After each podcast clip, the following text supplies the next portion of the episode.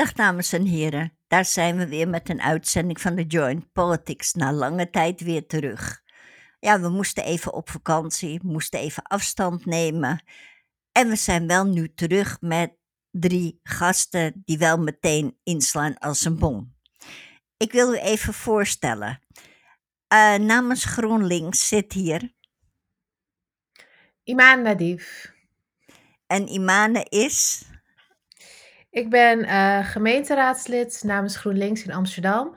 En ik ben portefeuillehouder duurzaamheid, circulaire economie, veiligheid, openbare orde, jongerenwerk en Masterplan Zuidoost. Nou, dat is een hele mond vol. Dan gaan we over naar de P van de A. Hallo, ik ben Lian Heijnhuis. Ik zit ook in de gemeenteraad van Amsterdam. Ik ben fractievoorzitter en ik ben ook woordvoerder volkshuisvesting. En, en dan nou, geweldig. En dan de laatste dame op het rijtje, maar zeker niet de laatste, maar het staat zo voor mij. Dat is voor bijeen. Carla Kabamba, ook gemeenteraadslid in Amsterdam.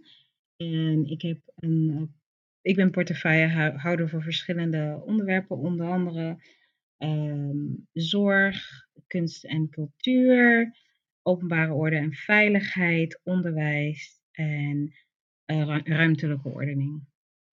Mooi zo, dames. Dank jullie dat jullie hier aanwezig zijn. En we hebben een heleboel vragen. Ik denk dat ik daar misschien maar meteen mee kan beginnen. En uh, nou, we kijken wel hoe het loopt, wie welke vraag, of als jullie alle drie wat te zeggen hebben. Ik begin met de vraag van Michael Samizdat. Een casus. Hij is benieuwd of erover na is gedacht 60% van Amsterdam woont in een vereniging van eigenaren constructie. Wat als van een grote vereniging van eigenaren, zo'n 120 huishoudens, 20% niet meer de servicekosten betaald kunnen worden? En dan? Nou, als ik nou weer bij Imane begin. Ja, wat we gaan zien de komende tijd door de stijgende kosten, uh, niet alleen de energierekening, maar ook gewoon de boodschappen. Ik merk het zelf ook dat ik echt veel meer kwijt ben per week aan boodschappen dan dat ik normaal ben. Is dat je gewoon gaat zien dat mensen hun rekeningen niet kunnen betalen. En de Tweede Kamer, het kabinet heeft al aangegeven als het gaat over die energierekening, dat zij aangeven we willen die schulden wel op ons nemen. Maar wat je eigenlijk wilt is voorkomen dat er überhaupt schulden zijn. Dus we moeten echt gaan kijken van uh, wat zijn nou de kosten die iedereen maakt? En dan gaat het niet alleen over lage inkomens, maar we moeten ook kijken naar middeninkomens, omdat we zien dat daar ook steeds meer schulden worden gemaakt. Dus zo'n casus, uh, als het gaat over de uh, servicekosten, dat zijn niet de enige rekeningen die niet betaald kunnen worden door mensen.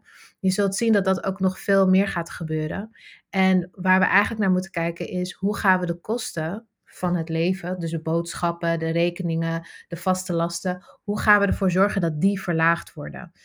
Uh, en als ik nu kijk, de Prinsjesdag komt eraan. Uh, er is al wat aangekondigd in lastenverlaging. Uh, maar dat is eigenlijk niet genoeg. En we gaan ook zien dat er mensen die buiten de boot vallen, die bijvoorbeeld niet in aanmerking komen voor toeslagen, woningeigenaren, gaan we toch zien dat zij dan buiten de boot vallen en dat zij echt te maken gaan hebben met schulden, met betalingsachterstand en ook gewoon veel minder besteedbaar inkomen. Dus um, ja, dit is een casus die waarschijnlijk gewoon vaker gaat voorkomen. Heeft een van jullie beiden hier nog wat aan toe te voegen of op te merken? Nou, ik, ik wil wel iets toevoegen, denk ik. Want um, ik denk dat Imane heel terecht ook het, het, verhaal wat groter schetst dan alleen de servicekosten. Omdat inderdaad, ja, we staan voor zoveel uitdagingen. De, de ene crisis uh, ja, stapelt op de andere crisis. En daarin zie je dat het wel echt heel erg moeilijk wordt um, uh, nou ja, voor een steeds groter, uh, steeds groter wordende groep mensen.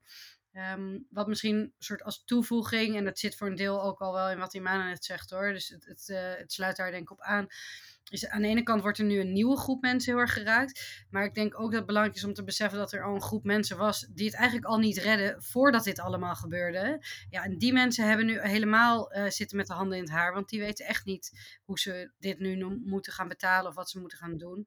Uh, dat zijn de mensen die al in slechte woningen uh, woonden, die al veel te weinig betaald kregen of niet konden werken. Um, en die eigenlijk voor deze gigantische prijsstijgingen het al heel zwaar hadden. En daar maak ik me dus ook wel echt heel erg grote zorgen over. Omdat al die toeslagen, en wat er nu wordt bedacht, dat is eigenlijk niet toereikend om deze mensen nog te helpen. Inderdaad, ik, ik sluit me hierbij aan. Ehm, het probleem is inderdaad groter dan servicekosten. Al begrijp ik de vraag natuurlijk wel van hè, wat, wat als al die mensen de, de rekening gewoon niet betalen? Wat zijn de gevolgen dan? Ehm, maar je, je, hebt hier ook te maken met, met beleid dat al heel lang problematisch is. De, energiekosten reizen de pan uit omdat de energiemarkt uh, is ontstaan. Het is geliberaliseerd um, uh, bijna twintig jaar geleden. En wij hebben te maken met verhoogde kosten doordat het verhoogd wordt in de markt. Terwijl dit een basisbehoefte is in zo'n koud land zoals Nederland in de winter. Um, kun je niet gezond wonen zonder, zonder energie. Dus wat je ziet is, is het heeft allemaal met elkaar te maken inderdaad. De inflatie uh, heeft een effect op alle kosten, ook voedsel. Um, en waar we naartoe moeten gaan is het, is het doorbreken van een systeem um, dat de burgers gebruikt als een, uh, een, een vorm van inkomen, een vorm van winst genereren op basis van dingen waar je niet zonder kan. Um, dat zou eigenlijk het mooiste zijn. En dat zou, dat zou het mooiste zijn wat het kabinet zou kunnen doen hiermee. Uh, ervoor zorgen dat mensen niet constant te maken hebben met verhogingen. Uh, dus dat wil ik alleen toevoegen. Tot zover de vraag van Michael. Dan heb ik zelf zit ik met iets. Van de week was er ophef op Twitter en over het hele internet. Er was een jongetje van 11 jaar dat was flauwgevallen in de klas. Nu ging iedereen erop los. Wij hebben een aantal jaar terug hebben wij met twee leraren uit de Bijlmer, uh, Kiddo C, een rapper, en uh, hoe heet ze ook weer? Naomi. Naomi, hebben wij, Naomi Rijken, hè? Ja. Hebben wij een uitzending gemaakt over armoede. En dan ging het over jongelui die dus uh, ook met honger naar school gingen. En op het eind dat ze dus drugsrunner werden, omdat er geen andere mogelijkheid was. Is nou niet een klein beetje schijnheilig dat nu, zeg maar half Nederland gaat lijden onder deze ellende, dat men nu plots zo'n geval naar voren haalt, terwijl dit al veel langer bestaat. En dat de politiek zich daar ook uh, voor heeft omgedraaid, niets aan gedaan heeft. Carla. Het tekenen van kinderen die met honger naar school zijn gegaan, horen we en zien wij al veel langer dan dit verhaal, inderdaad. Um, maar door de manier waarop het werd geschetst de afgelopen jaren, uh, het werd afgeschoven op bepaalde etnische groepen, bepaalde wijken waar, waar mensen worstelen, uh, werd het ook afgeschoven als iets dat problematisch is voor daar, ver van mijn bedshow. Um, nu dat, uh, dat een, een half miljoen mensen uh, hun energierekeningen niet zullen kunnen betalen. Er um, honderdduizenden kinderen met honger naar school gaan, volgens de cijfers. Um, nu dat het gezicht van die kinderen ieder gezicht kan zijn in, in de framing, um, zie je ook een andere reactie. En dat is, dat is het mooie hiervan. Um, en ook het hypocriete hiervan, dat blijkbaar je het gevoel moet hebben dat het, dat het iemand zou kunnen zijn waar je zelf van houdt, of die je zelf ter wereld hebt gebracht, kunnen brengen, ter wereld had kunnen brengen, voordat het een groter iets is. En als um, politici staan we er voor iedereen uh, van de stad. Wij zijn allemaal van Amsterdam. Um, en dat moet ook blijven. Dus laten we dit als een voorbeeld nemen. Um, dat wij blijven geven om de kinderen en blijven vechten voor die kinderen. En inderdaad, um, wij hebben natuurlijk al moeite gedaan om het te hebben over lunches die gegeven kunnen worden aan kinderen. Laatst hadden we een raad en werd ontbijt ook genoemd. Uh, omdat zoveel kinderen zonder ontbijt naar school gaan en, dergelijke. Maar ook daarin zit een systematisch iets. Ouders willen helemaal niet dat hun kinderen zonder eten naar school moeten gaan. Dus het feit dat dat gebeurt, daar zit meer achter dan de voeding die dat kind krijgt. Daar zit een groter, langer probleem achter. Dat te maken heeft met steeds minder kunnen leven met het inkomen dat je wel genereert met een fulltime baan, bijvoorbeeld. Dus daar moeten we wat aan doen.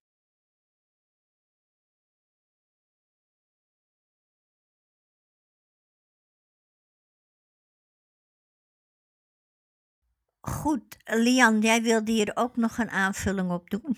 Ja, om omdat ik het een hele terechte constatering vind dat eigenlijk, eh, ja, bijna, eh, ja, het is heel pijnlijk om te zien dat nu iedereen schrikt van, oh, ook bijvoorbeeld, hè, als het gaat over de woningen. Oh, we moeten allemaal woningen gaan isoleren. Ja, daar wo wordt al jaren, hè, wordt wordt daar, eh, om gevraagd en al jarenlang, eh, zitten mensen met een winterjas aan in de woonkamer in de winter, omdat ze gewoon de energierekening niet kunnen betalen. Maar nu het inderdaad ook een grotere groep mensen raakt, nu denken ze ineens: "Oh, oh ja, dit is inderdaad wel heel erg." Dus dat ten eerste. Ten tweede, en ik heb het, eh, deze week best wel gedacht over dat verhaal over dat jongetje dat flauw viel in de klas en ik moest daar bij aan 2 dingen eigenlijk denken. Eerste is dat ik dacht, het het positieve is wel dat dit het nieuws haalt. Want ja, als we hadden het voor de uitzending net even over de Verenigde Staten. Zoiets zou daar gewoon het nieuws niet halen, omdat dit aan de lopende band gebeurt. Omdat zoveel mensen in armoede leven. Dus ik, ik vond het ergens, ja, het klinkt misschien heel stom, maar het enige positief vond ik nog dat we in ieder geval er nog van schrikken. Dat we niet gewoon denken, ja, dat gebeurt toch elke dag. Ehm, en het, het andere, en dat, dat vond ik eigenlijk wel heel droevig, en dat hoorde ik heel weinig in de gesprekken nadat dit was gebeurd. Ik moest steeds denken, hoe eenzaam moet het zijn? Dat je dus het hele weekend honger hebt. Dat die moeder dus de hele weekend tegen haar zoontje heeft moeten zeggen: Nee, we kunnen niet eten. Nee, weet je, drink nog maar een glas water. We hebben geen eten. En dat ze niemand had om in die dagen naartoe te gaan om een boterham te vragen voor haar kind. En dat vond ik ja, misschien nog wel het aller, allerpijnlijkst. Dat ze gewoon, dat je er dan zo alleen voor staat, blijkbaar. En uh, nou, dit was dan in Rotterdam. Ik hoop ook echt, en ik denk ook dat in ieder geval hier drie partijen zitten die zich daar ongelooflijk voor inzetten. Dat in Amsterdam dat gewoon niet gebeurt. Dat al zit iemand echt in armoede, dat er altijd iemand of een plek is waar je naartoe kan uh, om toch hulp te krijgen. Al is het maar op de korte termijn. En dan wat Carla zegt, er moet ook lange termijn zeker structureel wat veranderen, uh, want het systeem klopt niet. Maar op hele korte termijn hoop ik gewoon ook dat we in Amsterdam voldoende vangnetten hebben, zodat mensen niet een heel weekend lang tegen een kind hoeven zeggen: sorry, maar we hebben nog steeds geen eten. En ja, hè, we, we, moeten het maar met even met lucht doen dit weekend. Dat is echt, ja, dat is zo vreselijk. Dat, dat, ja, ik hoop echt dat we daar um, ja, als samenleving ook voor kunnen zorgen dat dat gewoon niet gebeurt. En verder moeten we ontzettend hard bezig zijn om te zorgen dat überhaupt mensen niet in deze situatie uh, terechtkomen. Duidelijk, dank jullie wel. Dan ga ik over naar de volgende vraag. En die is van Ab Buizen. Door veel mensen, ook onder die voor duurzaam zijn, wordt weer gelobbyd voor meer kernenergie. Wat is hun visie daarin? Carla, ik begin bij jou. De meer kernenergie is natuurlijk, staat natuurlijk haaks op het idee van werken aan het klimaat en werken voor uh, een klimaatneutrale toekomst. Um, de, de gedachtegang snap ik wel en snappen wij wel als, als partij. Maar waar we naartoe moeten gaan is een toekomst waar wij veel minder gebruik maken van fossiele brandstoffen en uiteindelijk helemaal geen gebruik maken van fossiele brandstoffen.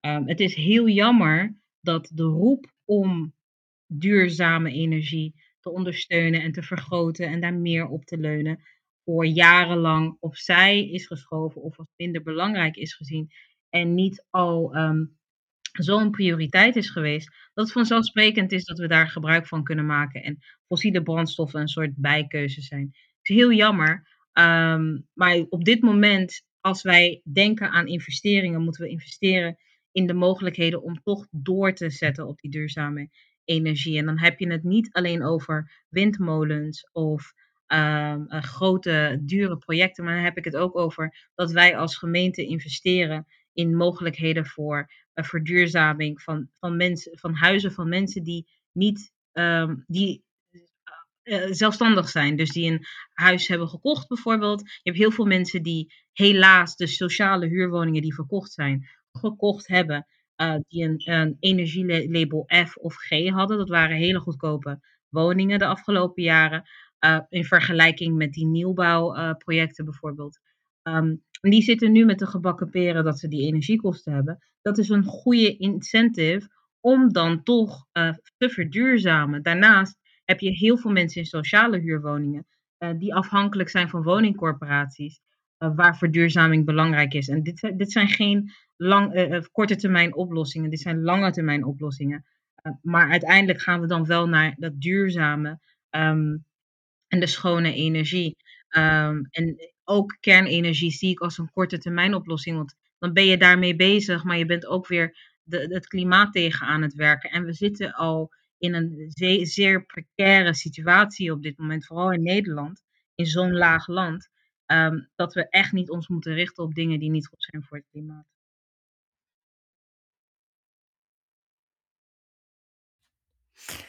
Imane, heb jij daar wat op te zeggen? Ja, ik heb zeker een mening. Ik ben ook stralingsdeskundige, dus dit is helemaal mijn uh, corner. Hey, um, als het gaat over kernenergie, ten eerste, als we nu zouden gaan beginnen met bouwen, uh, dan zijn we over 25 jaar klaar, als alles goed gaat. Dan zijn we al veel te laat, want we moeten eigenlijk al, dan al helemaal die energietransitie door zijn. En als we kijken naar de effecten van klimaatverandering, we zitten daar al middenin. Het is niet iets van de toekomst, het is iets van nu. Dus op de lange termijn is kernenergie, of op de korte termijn is kernenergie niet het antwoord. Tegelijkertijd, kernenergie lijkt schoon, maar er komt gewoon ook veel afval vrij wat je mogelijk zou kunnen bewaken. Maar dat afval, dat blijft radioactief best wel lang. En wat we nu zien, bijvoorbeeld in Oekraïne met uh, de kerncentrale daar, het is hartstikke gevaarlijk. Uh, daarbij moet je je ook afvragen, waar ga je die afval laten? En hoe ga je andere, de komende generaties, en het is niet de eerste, tweede of derde generatie, maar vele generaties verder, opzadelen met zo'n gevaarlijke hoeveelheid aan radioactief afval. En dat kan absoluut niet. En als we kijken naar, er zijn verschillende berekeningen gemaakt, er zijn verschillende prognoses gemaakt. Wij kunnen gewoon die energietransitie duurzaam doen. En dat betekent dus, één, wij moeten duurzaam leven. Dus wat Carla ook al eerder zei, hè, we moeten kijken naar uh, waar verbranden we onze energie. Nou, bijvoorbeeld in wonen. Dus we moeten flink geïsoleerd worden. We moeten kijken ook naar onze voedsel, want dat is ook iets zeer vervuilend. We moeten kijken naar verschillende industrieën, zoals de textielindustrie, één na meest vervuilende industrie in de wereld. Maar we moeten ook kijken naar hoe wekken wij energie op. Want we hebben die energie uiteindelijk nodig om onze huizen te verwarmen, om ons werk te kunnen doen. Dit gesprek is ook, daar hebben we ook elektriciteit voor nodig. Dus dat moet op een duurzame manier opgewekt worden. En we hebben nu windenergie, we hebben zonne-energie, we hebben geothermie, we hebben aquathermie, we hebben zoveel verschillende waterstof komt er ook nog aan. Zoveel verschillende manieren om op een duurzame manier ons leven in te richten. Maar dat betekent dus een verandering van dit systeem. We moeten echt af van fossiele industrie. En dat betekent, maar kernenergie is daar al helemaal voor een land als Nederland. Hè. We hebben maar 17 miljoen inwoners. Uh, dat vergeten we wel eens. Uh, wij kunnen dat prima doen. We kijken bijvoorbeeld naar een kerncentrale in Nederland. Die wordt nu opgeheven. En in plaats daarvan komt er een windmolenpark. Die meer energie opwekt dan die kerncentrale. Dus dat zegt echt wat over wat onze mogelijkheden zijn. We moeten alleen goed en kritisch kijken naar waar gaat onze energie heen en hoe zorgen we ervoor dat we ook energie kunnen besparen. Dus het is eigenlijk een soort van rekensom, een, een weegschaal waar we mee bezig zijn. En het antwoord is er. We moeten alleen de politieke keuze maken om het ook daadwerkelijk uit te voeren.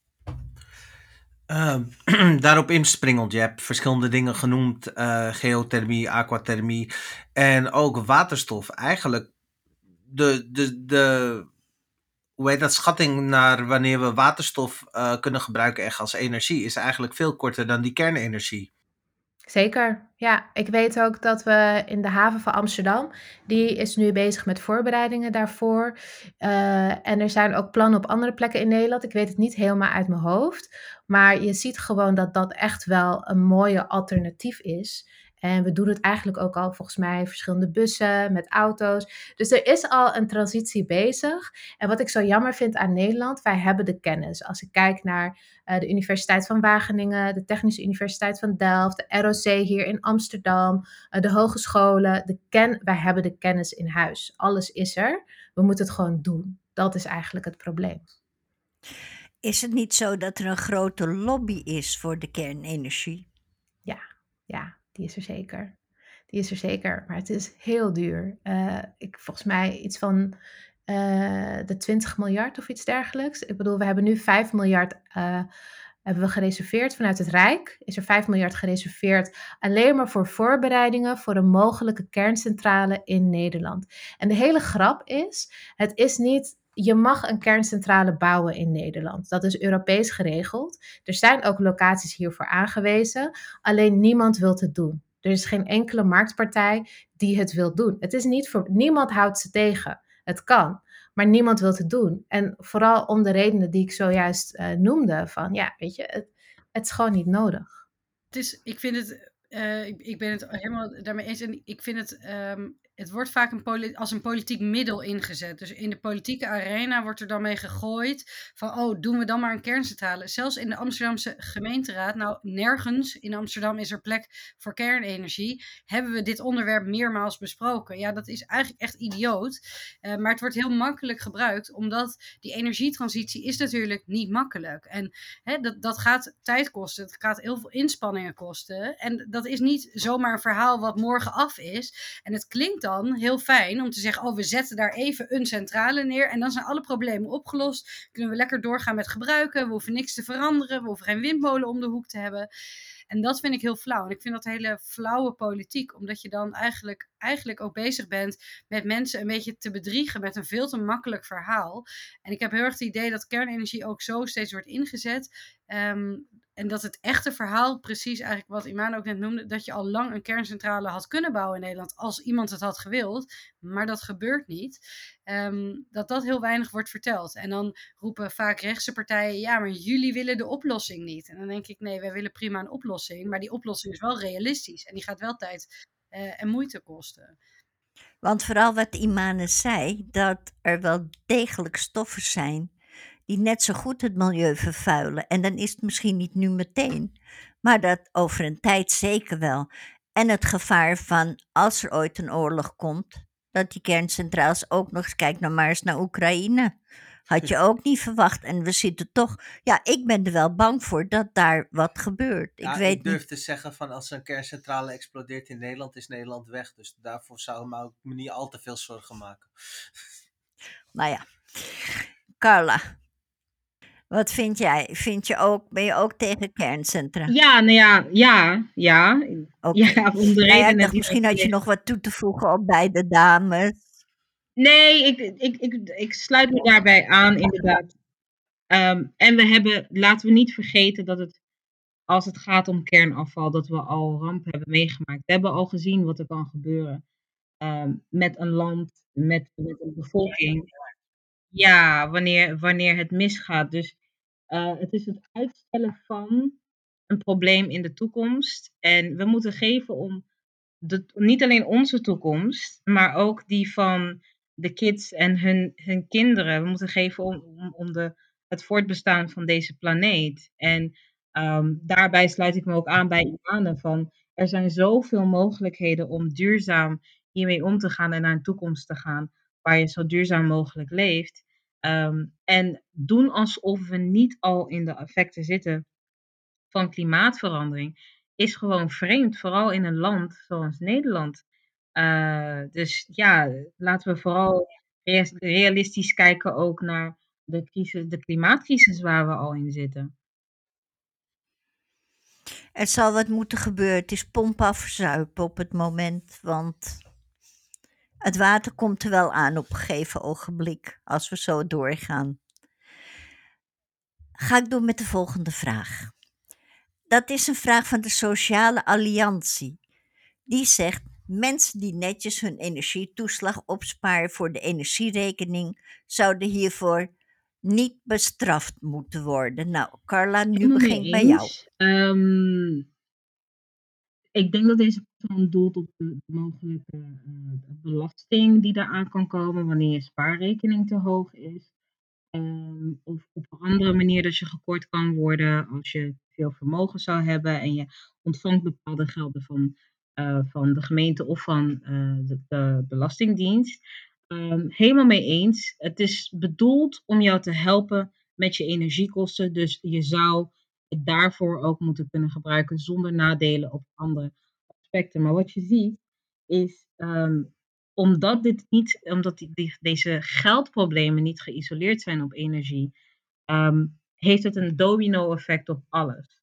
Dus mensen willen dan heel graag eh, de, de energietoeslag gebruiken voor de energiekosten. Ehm, maar de, de voedselkosten zijn ook omhoog gegaan. Dus op een gegeven moment zijn er ook mensen die nu al aangeven. Ja, ik weet niet of, of dat geld er nog is op, op, het, moment, op het moment dat de naheffing komt. Uh, je hebt dan ook nog mensen die aangeven dat ze meer zijn gaan werken, maar met de toeslagen die dan weer verminderd worden, er, niet echt op boven, uh, de, de, niet echt op vooruit gaan um, wat hun inkomsten betreft. Uh, dus je hebt hier nog steeds te maken met een, een probleem die meerdere lagen heeft. Ik denk dat uh, wij gewoon ons best moeten doen om ervoor te zorgen dat de bewoners van Amsterdam de energietoeslag echt kunnen gebruiken voor de energiekosten en niet gekort worden op andere dingen omdat ze het hebben ontvangen. Zover ik heb begrepen is het de bedoeling dat dat niet zo is, maar je weet het natuurlijk nooit en er zijn zoveel regelingen waar mensen onder kunnen vallen. Um, dus dat, dit is iets om in de gaten te houden. Maar het is in het algemeen, en we, we hebben het al een paar keer gezegd, het is gewoon een hele moeilijke tijd. Um, en daar hou ik het even bij. Oké. Lian, oppassen dat we niet een tweede toeslagen-schandaal uh, krijgen uiteindelijk. Ja, en ik denk uh, hier in Amsterdam is natuurlijk um, eerder bij het uitkeren van die energietoeslag in eerste instantie wel die vermogenstoets toegepast. En ik denk wel dat het goed is aan de ene kant wil je natuurlijk niet dat mensen het beetje spaargeld dat ze hebben moeten aanspreken. Tegelijkertijd, als je maar heel beperkt geld hebt om mensen tegemoet te komen, dan moet je natuurlijk wel nadenken wie heeft dit het allereerst nodig.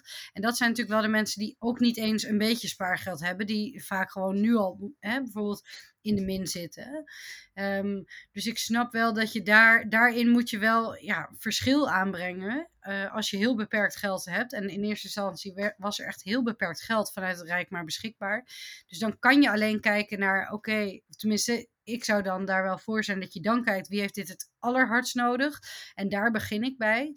Maar ideaal gezien wil je natuurlijk juist dat mensen een buffer kunnen opbouwen. Want dat is heel belangrijk. Juist om ook uit de schulden te blijven. Uh, dus dat is juist ook iets wat mensen die in de schulden terechtkomen. Uh, als eerste ook ja, wordt verteld van betaal je schulden af. Maar zorg nou ook dat je een uh, ja, een beetje uh, spaargeld opbouwt. Dat als een keer je wasmachine kapot gaat, als een keer uh, ja, de, de, winterjas van je kind kapot gaat en je moet toch ineens nog een winterjas kopen, terwijl je dat, daar eigenlijk geen ruimte voor had in je huishoudboekje, dat je toch een beetje zo'n extraatje hebt. Dus dat is heel belangrijk. Ja, tegelijkertijd is het vanuit de gemeente gezien, ik denk ook dat daar die vraag vandaan komt, uh, best lastig geweest, omdat er gewoon maar beperkt geld was en de gemeente zou veel meer willen doen, maar kon niet meer doen. Ja, en dan moet je soms een keuze maken die wel moeilijk is. En dat is dus bijvoorbeeld zo'n vermogenstoets. Uh, dat is bijvoorbeeld ook uh, kritisch kijken naar studenten. Wie heeft dat wel nodig, wie heeft dat niet nodig? Ehm, maar dat zijn geen keuzes die, vind ik, in ieder geval, die je makkelijk maakt. Dus dat, daar moet je heel goed over nadenken. Um, maar ik denk wel dat het belangrijk is om, nou ja, dat je in principe dit niet wil. Maar als het echt niet anders kan, dat een vermogenstoets dan toch een manier is om een beetje uit te zoeken, ja, wie heeft het meer nodig uh, dan een ander. Um, maar ideaal is het zeker niet. Nee, en anders komt KLM en Shell, die komen ons wel ja. te hulp hoor. Die gaan nou, even ik... dat potje afvullen. Ja, nou ja, dat is het ik daar wat over zeggen? Ja, nee, ja, gaan we. Want, ja.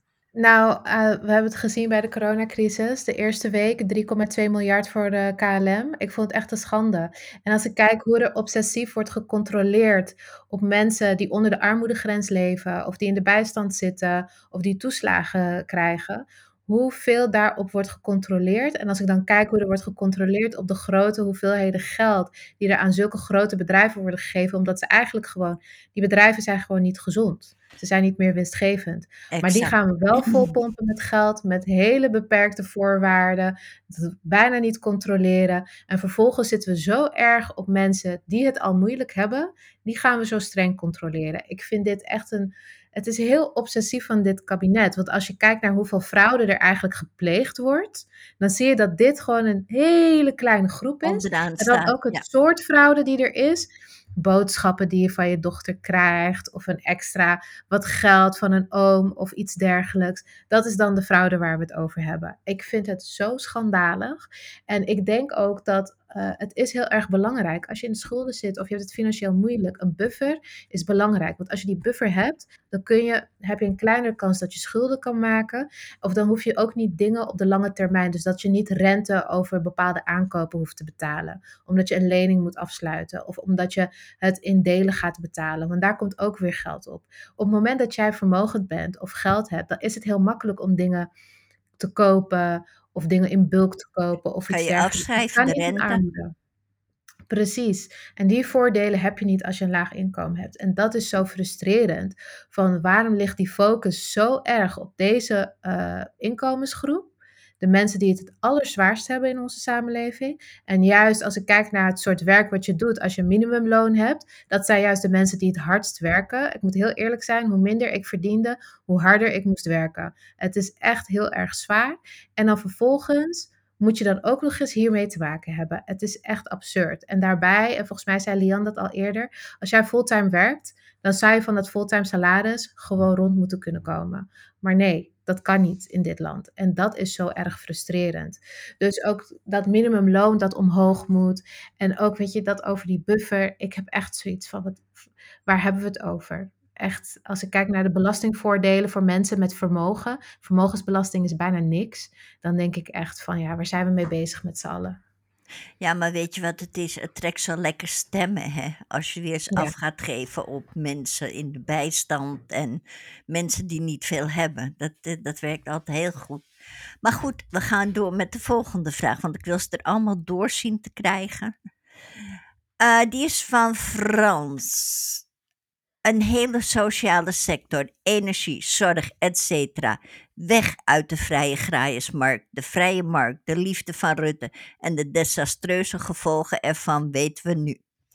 Lian, Ja, eh, ik, weet niet, ik, weet, ik weet niet of ik de vraag daadwerkelijk heb gehoord, maar de opmerking eh, snap ik heel goed. Ehm, ik denk zeker dat het, dat het heel gevaarlijk is om te denken dat de markt alles maar oplost. En ik denk eigenlijk dat wat we nu steeds noemen, dat we weer een crisis noemen, dat is eigenlijk dat je de resultaten ziet van een blind geloof in de markt. En het is namelijk niet zomaar een crisis die uit, het lucht, eh, uit de lucht is gevallen.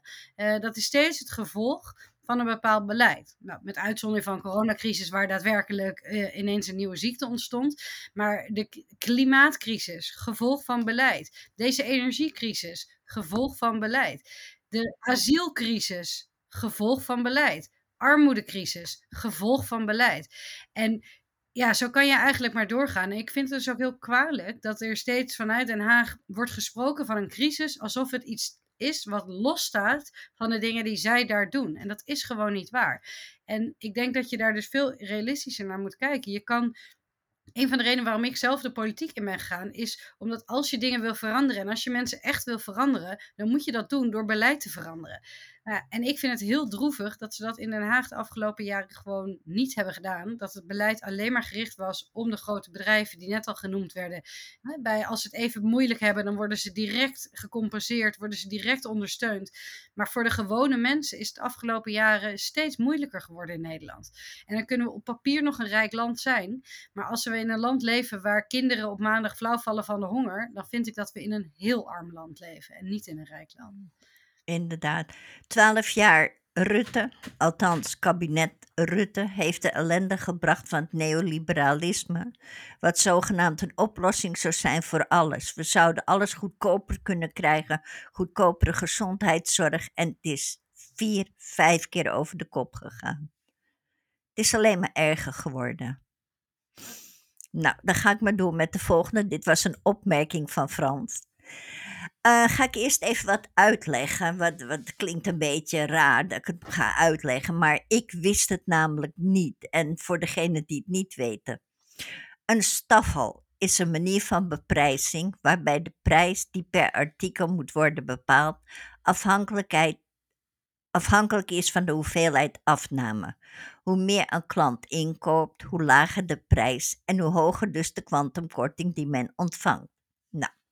Gerrit Westerhof, met Frans als zijn wingman, die zegt de vraag: waarom komt de politiek niet met een progressieve energiesysteem met staffels?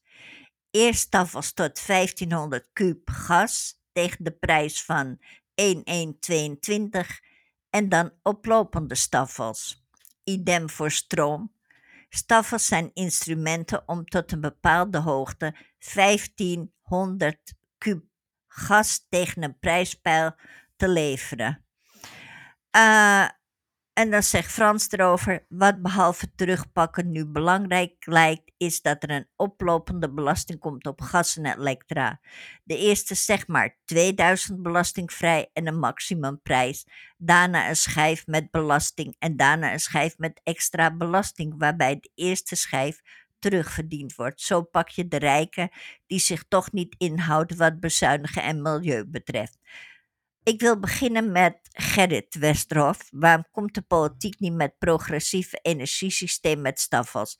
Eerste staffel tot 1500 kuub tegen de prijs van 1,122. En dan begin ik bij Imane.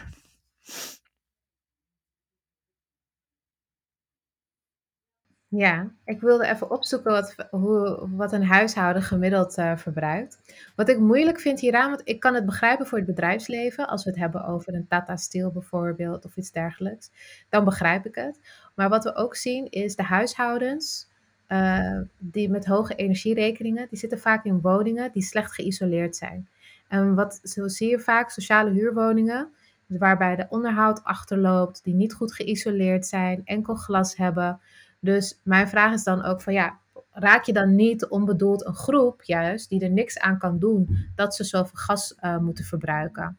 Dus hoewel ik wel het sentiment snap, dat ik dat wel begrijp van hoe zit dat met die gasverbruiken, moeten we dat niet zeg maar oplopend uh, gaan uh, opleggen, wil ik eigenlijk juist kijken van ja, welke groepen raak je daarmee? En dan denk ik echt aan wat al eerder werd gezegd door Lian over die woningen die slecht geïsoleerd zijn. Ja, die moeten we eigenlijk eerst aanpakken. Dus laten we juist daar naar kijken. Um, en ervoor zorgen dat mensen dus niet zulke hoge prijzen moeten betalen en dus niet zoveel hoeven te verbruiken. Want hier in Amsterdam zie je gewoon dat heel veel huishoudens die een sociale huurwoning hebben, vervolgens een hoge energierekening hebben, bijna evenveel als wat ze kwijt zijn aan huur eigenlijk.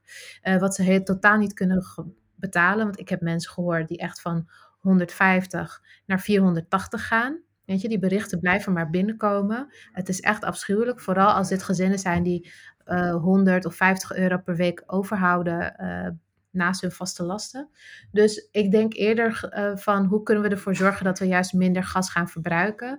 En dan denk ik, wij hebben hier in Amsterdam de isolatieoffensief, waar we in gaan investeren. Eind uh, oktober geloof ik, komt er ook een heel plan naar voren, ook samen met woningcorporaties en andere instanties, van hoe gaan we daarmee aan de slag. Want het is niet alleen de verantwoordelijkheid van de gemeente, maar juist de eigenaren van deze woningen en panden sorry, mijn man die ging net weg, van de woningen en panden. Uh, en hoe gaan we ervoor zorgen dat we dat gasverbruik verminderen? Maar nogmaals, ik snap het, want als ik kijk naar bedrijven zoals Tata Steel, als ik kijk naar de luchtvaartsector, als ik kijk naar andere vervuilende sectoren, dan denk ik van ja, uh, wij betalen de rekening van jullie vervuilend gedrag. Wij betalen al die onkosten, wij betalen aan uh, het overlast het is, hele, het is eigenlijk helemaal niet eerlijk bepaald hier. En dat moet echt veel eerlijker. Dus ik snap wel, waar, ik snap wel het argument waar het vandaan komt. Oké. Okay. Een van jullie beiden nog een aanvulling hierop? Of een opmerking?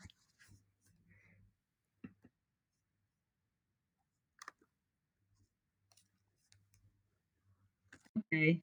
Um, ehm, ik, ik, las, uh, ik las aan passant dat het kabinet onderzocht of de prijzen gemaximeerd kunnen worden, de energieprijzen voor gezinnen en dergelijke. Um, dat zou natuurlijk een oplossing kunnen zijn. Um, maar inderdaad, ik, ik, sluit me bij Imane aan dat grootverbruikers in het algemeen heel makkelijk wegkomen hiermee. Hè? Want een Tata Steel heeft zoveel geld dat het niet uitmaakt als de prijzen uh, verhoogd worden. Ze kunnen gewoon doorgaan met uh, misbruik van, van de energie. Um, ik denk dat het ook belangrijk is om te zien dat uh, woningcorporaties, zoals uh, het terecht zegt, uh, die woningen in hun, in hun um, bezit hebben, die gewoon niet goed geïsoleerd zijn, niet goed onderhouden zijn. Um, en ook toevallig de woningen zijn van, van, van gezinnen die het financieel al niet makkelijk hadden voordat dit alles gebeurde. Um, we mogen ook kijken naar mogelijkheden hoe zij als zij niet die woningen uh, nu kunnen verduurzamen, en verduurzamen kost gewoon tijd, of zij de, de kosten kunnen verlagen, zodat dat de klappen opvangt. Dus eh, als het gaat om die, die staffels, ehm, dan heb je het eigenlijk over hoe gaan de energieleveranciers hiermee om. En dat, dat is ook een gevecht. Ehm, maar de gezinnen die krijgen gewoon rekeningen binnen van verschillende um, organisaties die zij moeten betalen. Uh, we kunnen ook kijken naar hoe wij gezinnen kunnen helpen, ondersteunen in het verlagen van kosten in het algemeen. Um, want dat is de korte termijn. Een, een, een, injectie van geld, zo in de vorm van hè, die, die energietoeslag waar we het eerder over hebben gehad.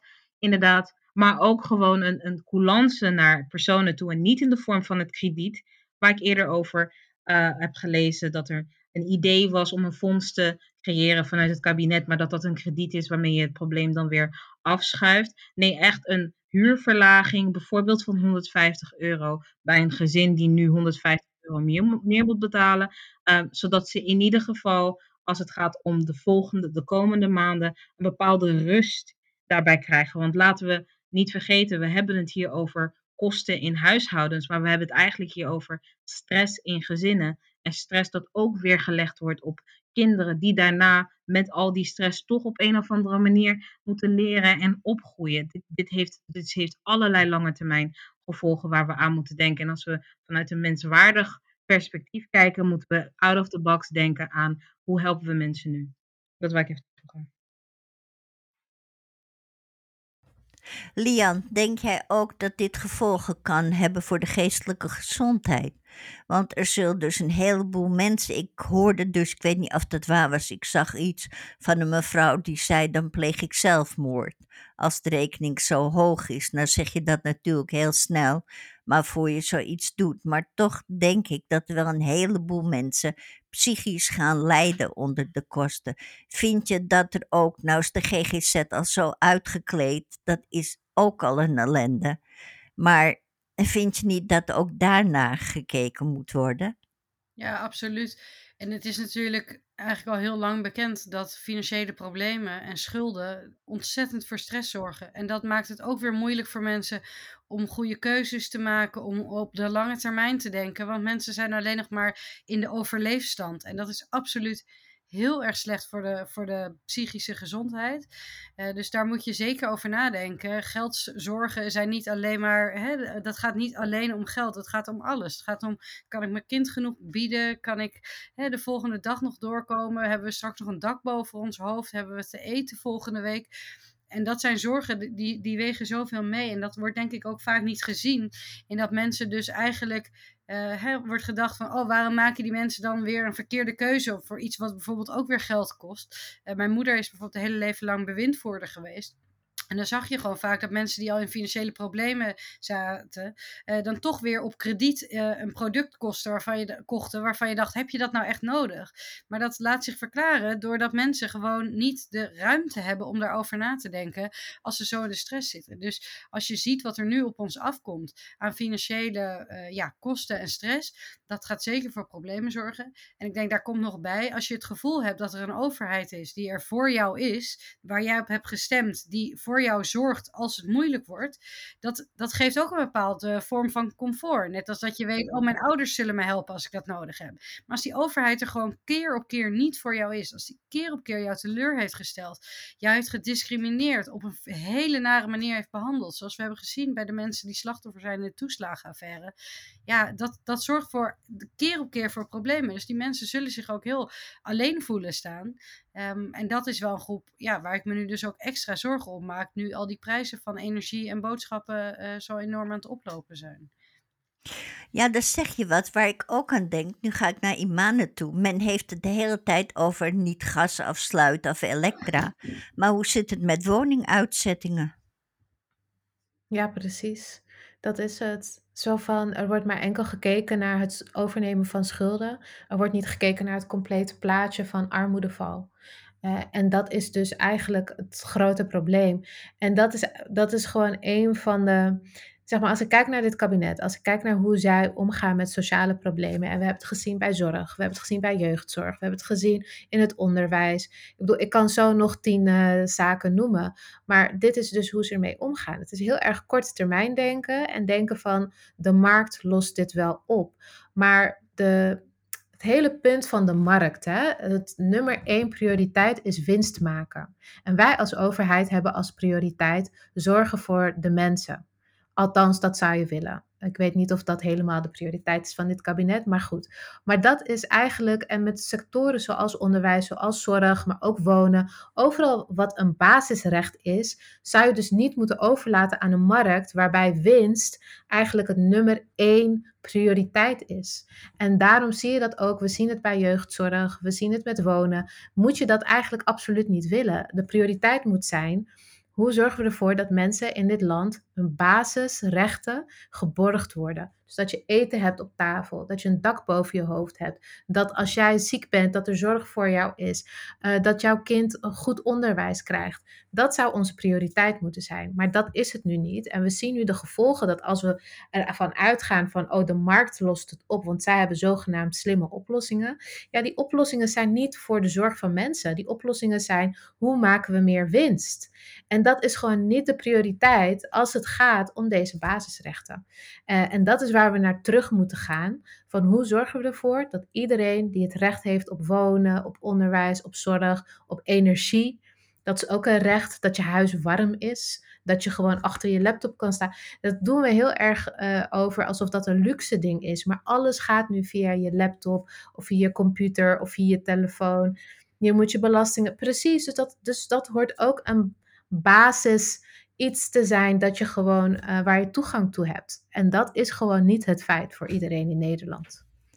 Helaas heeft, en dit neem ik voor mijn rekening, heeft dit kabinet en de vorige gemaakt dat we vervallen zijn tot een tweede, derde wereldland. Bijna.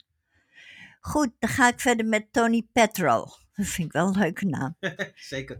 Wat doet of heeft de landelijke politiek een beleid voor slecht geïsoleerde huizen en hoe zit dat met de lokale politiek? Nou, we zijn er al langs geschamd. Uh, wie wil hem?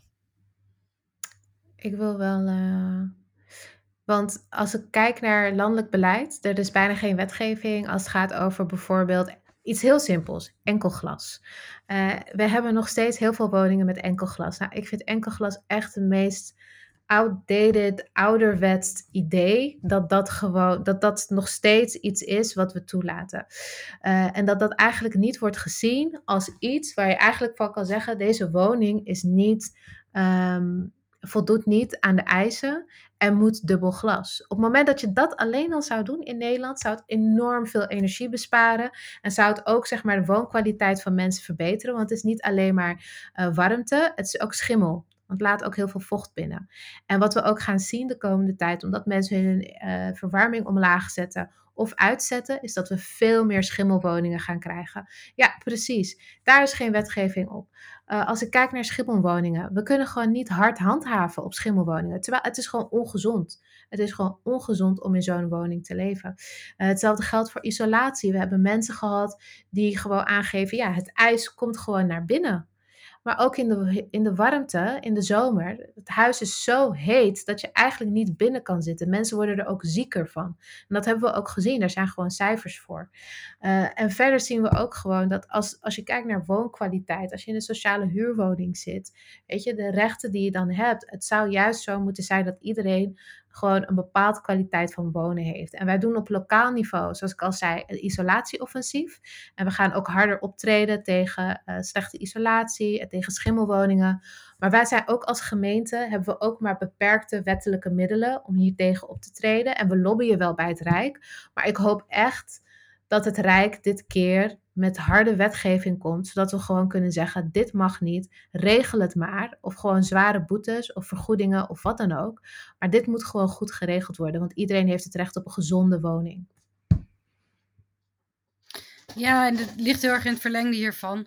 Um, ik denk inderdaad dat het heel belangrijk is dat een gebrek aan een woning als een breder concept wordt gezien. Dus een gebrek is niet alleen inderdaad als uh, uh, ja, het raam bij wijze van spreken aan diggelen ligt. Het is ook het, uh, een gebrek is ook als dat raam uit enkel glas bestaat. Dus dat is inderdaad een stap die landelijk genomen moet worden. Dat je dus veel kritischer gaat kijken naar de staat van onderhoud van woningen.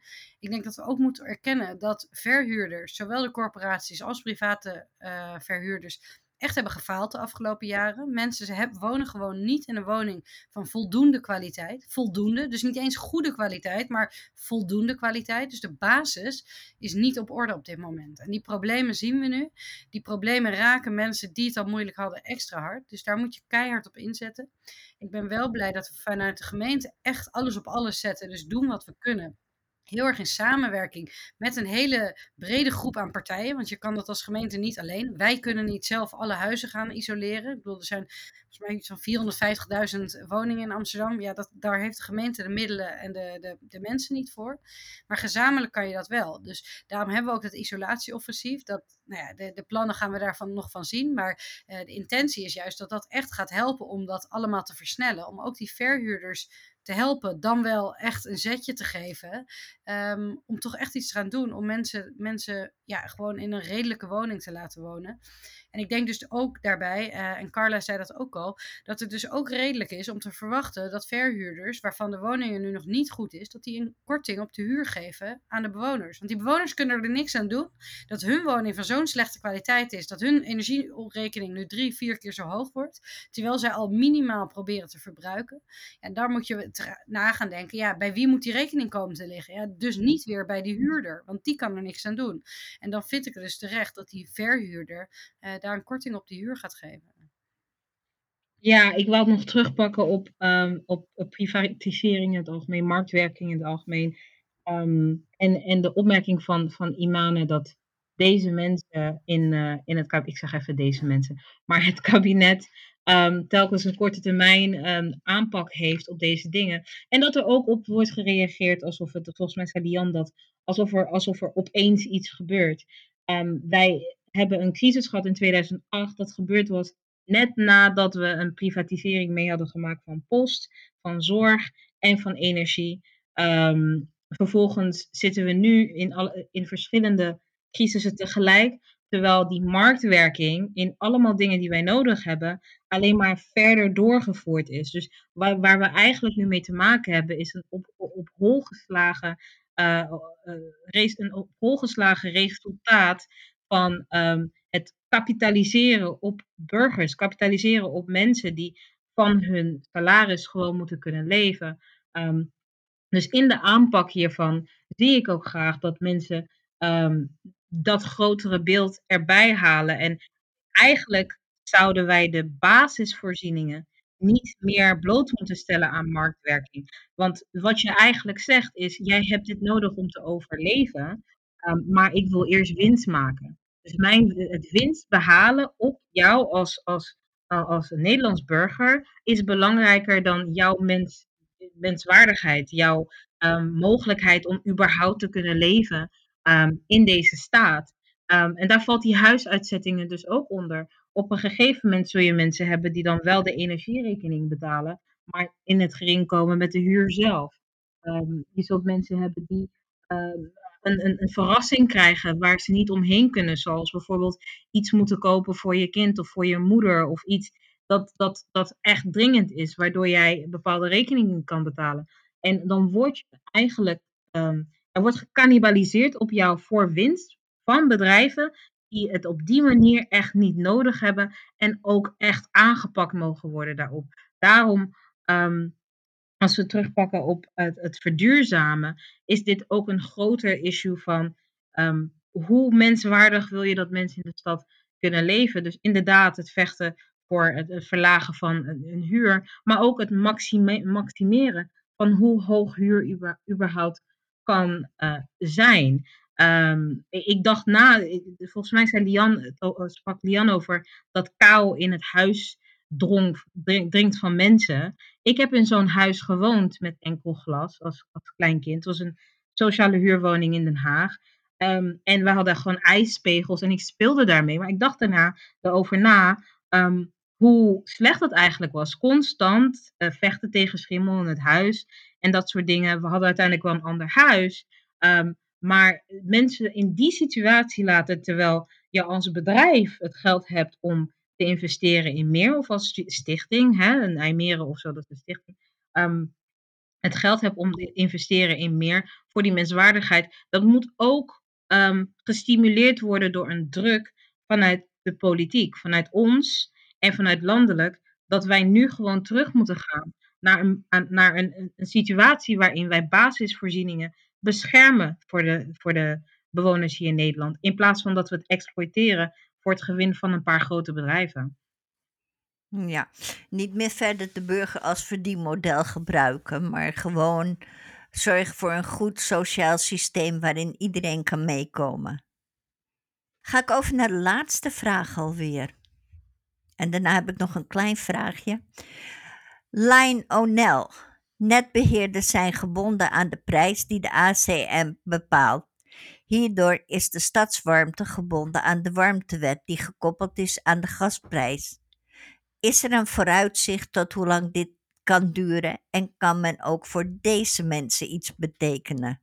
Hopelijk wordt dit snel opgelost. Um, want er komt een aanpassing van die warmtewet. En dat is iets waar we vanuit Amsterdam ook uh, vorige periode met uh, wethouder Marieke van Doornink heeft daar ook uh, al veelvuldig voor gelobbyd in Den Haag. Dat dit echt ja, heel verkeerd is.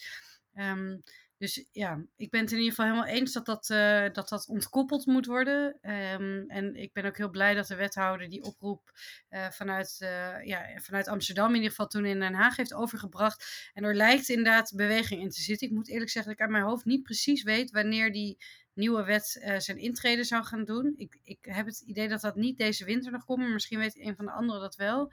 Um, maar er komt wel een aanpassing van. En hopelijk gaan mensen dat dan ook werken, want het is, merken. Want het is natuurlijk absurd dat, dat je uh, aan een warmtenet gekoppeld zit. Wat niets met gas te maken heeft. Wat precies de toekomst is waar we naartoe moeten. En dat alsnog jouw prijzen dan omhoog gaan. Ja, dat, dat is natuurlijk een hele rare werkelijkheid. Dus dat zou niet zo mogen, mogen zijn, wat ons betreft. Um, dus ik ben ook heel blij dat er in die nieuwe wet straks geregeld wordt uh, dat dat uh, van elkaar losgekoppeld wordt. Ja, ik had het even opgezocht. Uh, volgens mij is de laatste bericht dat het 2024 de nieuwe warmtewet ingaat. Ja, en dat, is dus, dat duurt dus nog wel even. En dat is dus wel een probleem. Uh, dus aan de ene kant ben je blij dat het er komt en dat die verandering erdoor komt. En dan, dan blijft die ook. Maar het duurt in Nederland gewoon lang om wetten te wijzigen. Uh, dus in die tussentijd vind ik wel dat je moet gaan kijken naar wat, wat zijn nou redelijke oplossingen. En ook wat zijn nou redelijke verhogingen die je vanuit warmtebedrijven kan doen. Ja, inderdaad.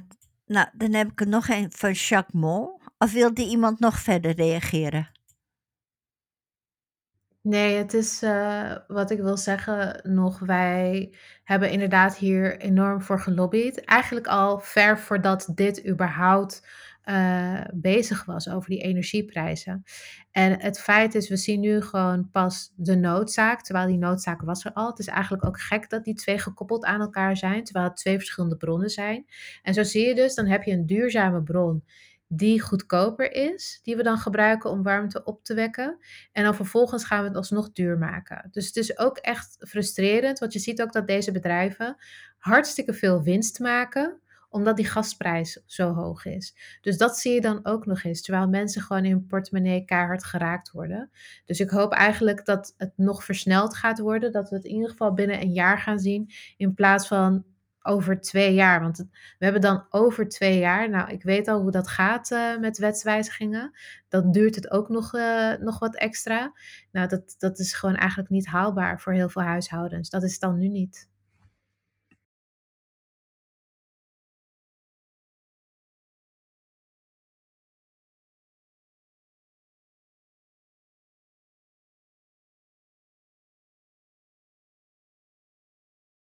Niet te doen. Nou, nu je het erover hebt over uh, de bedrijven. Net Jacques Mol die zegt, netbeheerders en gemeenten hebben gesproken over de problemen rond betalingen.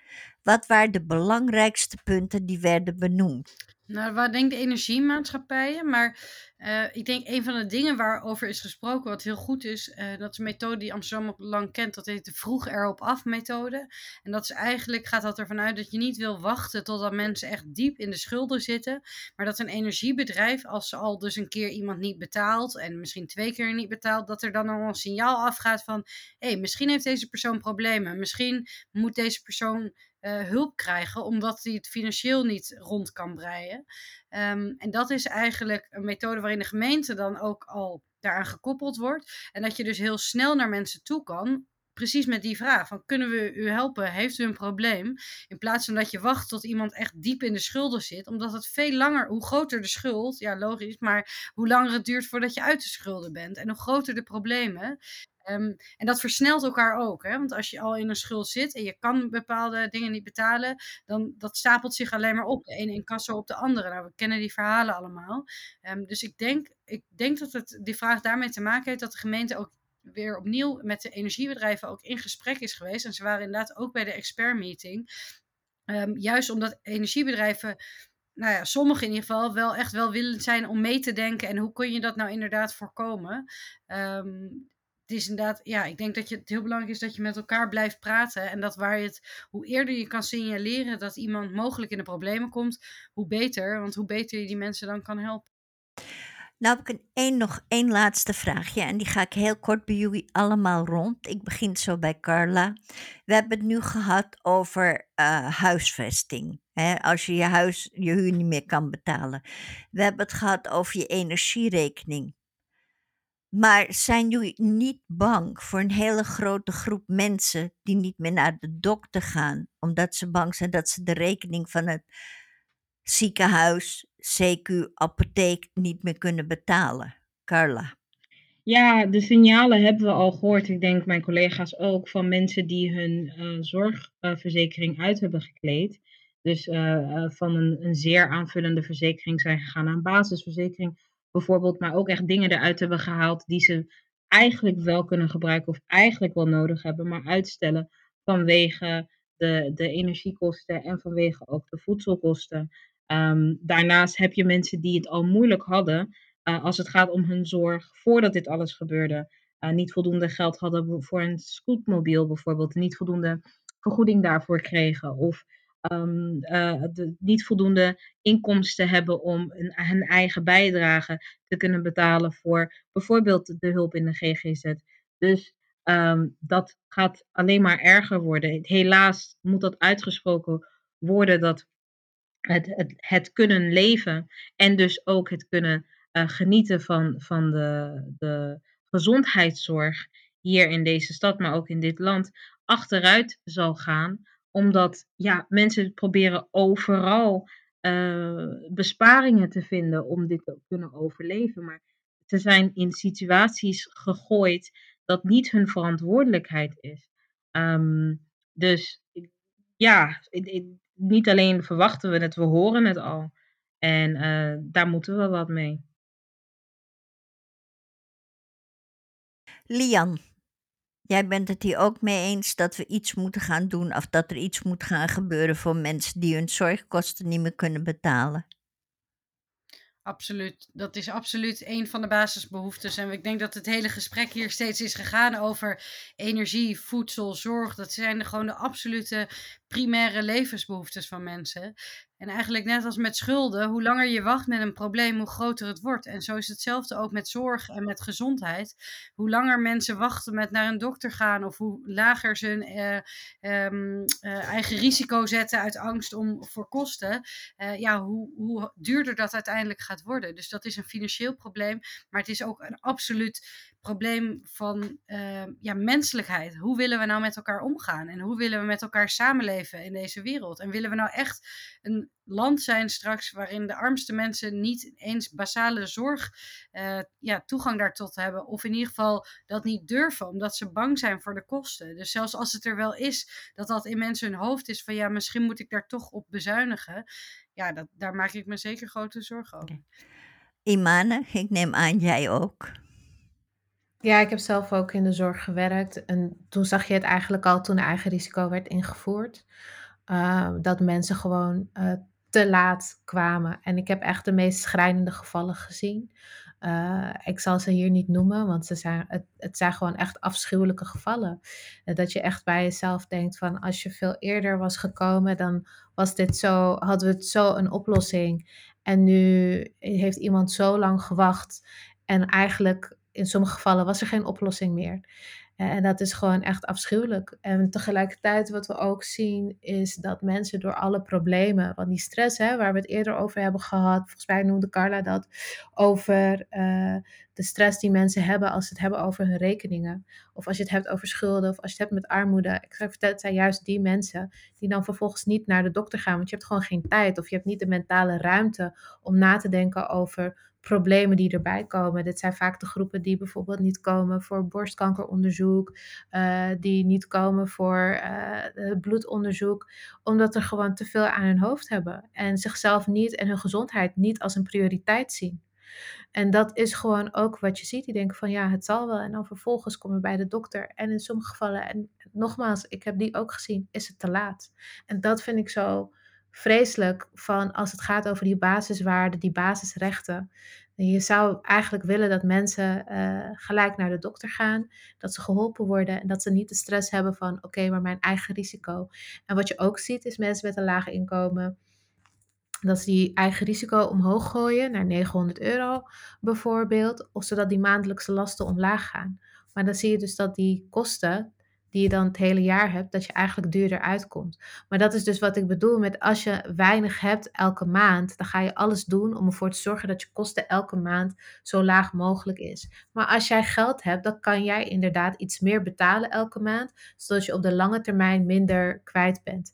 En dat gegeven van hoe geld werkt op het moment dat je weinig te besteden hebt, ik hoop echt dat die realisatie bij meer politici, en ik weet dat dat hier al aanwezig is bij de PvdA en bij 1, maar ik hoop dat dat ook bij het kabinet, die moet dat echt gaan realiseren van de manier waarop je met geld omgaat als je geld genoeg hebt, is totaal anders. Is een hele andere ervaring dan wanneer je weinig hebt. Of eigenlijk te weinig. Uh, dus, en daar moeten we echt wat aan doen. Goed, ik wil hiermee de uitzending besluiten. Uh, het was allemaal kommer en kwel, maar er is gelukkig één lichtpuntje. Er is weer iemand die tenminste vijf ton meer krijgt volgend jaar. Dus dat scheelt alweer. Die kan ook weer blij zijn. Goed, ik wil. Ik ga even op het rijtje af zoals ze voor mij zitten. Nee, ik begin aan de rechterkant. Maar dan niet rechts, maar. Ik wil Carla Kabam hoe zeg ik het? Kabamba? Ja, Kabamba. Van bijeen heel erg bedanken dat je onze gast was. Ik vond het heel erg fijn. En ik hoop je ook nog eens weer terug te zien bij ons. Bedankt dat ik hier mocht zijn. Lian, jij ook heel erg bedankt. Ik vond het heel fijn dat ik uh, nu ook weer eens iemand van de PvdA erbij had. En uh, ik hoop je in de toekomst ook weer eens terug te zien. Ja, jullie bedankt voor de uitnodiging en voor het fijne gesprek. Graag gedaan. Nou, Imane is hier vaste gast al bijna. Imane, heel erg bedankt dat je ook deze keer weer bereid was om ons te woord te staan. Bedankt voor de gesprekken. Beste mensen, het zit er weer op. We hebben zoveel mogelijk vragen beantwoord, afgesteld en laten beantwoorden door onze gasten van vandaag. Ik wil jullie heel erg bedanken voor alle vragen. Ik wil jullie bedanken voor het meedoen. En ik hoop dat jullie de volgende keer ook weer bij zijn. En ik wens jullie verder een prettige avond. En ik hoop voor iedereen die het moeilijk heeft, dat er hulp komt. En dat er ook gekeken gaat worden naar mensen die net even boven dat randje zitten, dat die ook geholpen worden. En dat we een land kunnen krijgen waarin niet de marktwerking de baas is, maar het sociale gegeven, dat dat de baas is. Dit was Joint Politics, 9G Music. Jawel. Lekker, lekker veel gekletst heb ik weer. Ja, man. Ongelooflijk. en Annie Korters Reina, dank jullie wel. Tot de volgende keer.